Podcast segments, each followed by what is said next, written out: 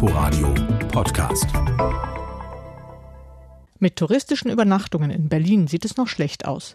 Erst am fünfundzwanzigsten Mai, also nach dem Wochenende, dürfen Berliner Hotels, Ferienwohnungen und Campingplätze wieder für Freizeitbesucher öffnen. Natürlich unter strengen Abstandsauflagen. Auch Stadtführungen und Stadtrundfahrten mit Schiff oder Bus darf es erst wieder nach dem Wochenende geben. Brandenburg ist da einen kleinen Schritt weiter. Seit letzter Woche dürfen Touristen dort zumindest Boote mit Übernachtungskabinen chartern.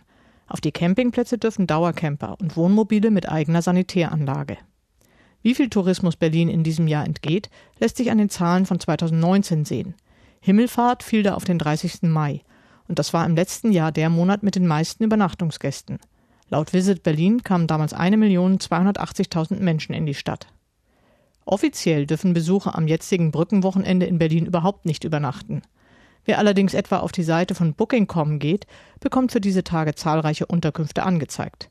Verbunden mit dem Hinweis, dass man sich über Reisebeschränkungen informieren soll. Denn, so wörtlich, möglicherweise sind Reisen nur für bestimmte Zwecke erlaubt und insbesondere touristische Reisen sind unter Umständen nicht gestattet. Eine ähnliche Warnung findet sich auch auf der Seite des Übernachtungsdienstes Airbnb. Inforadio Podcast.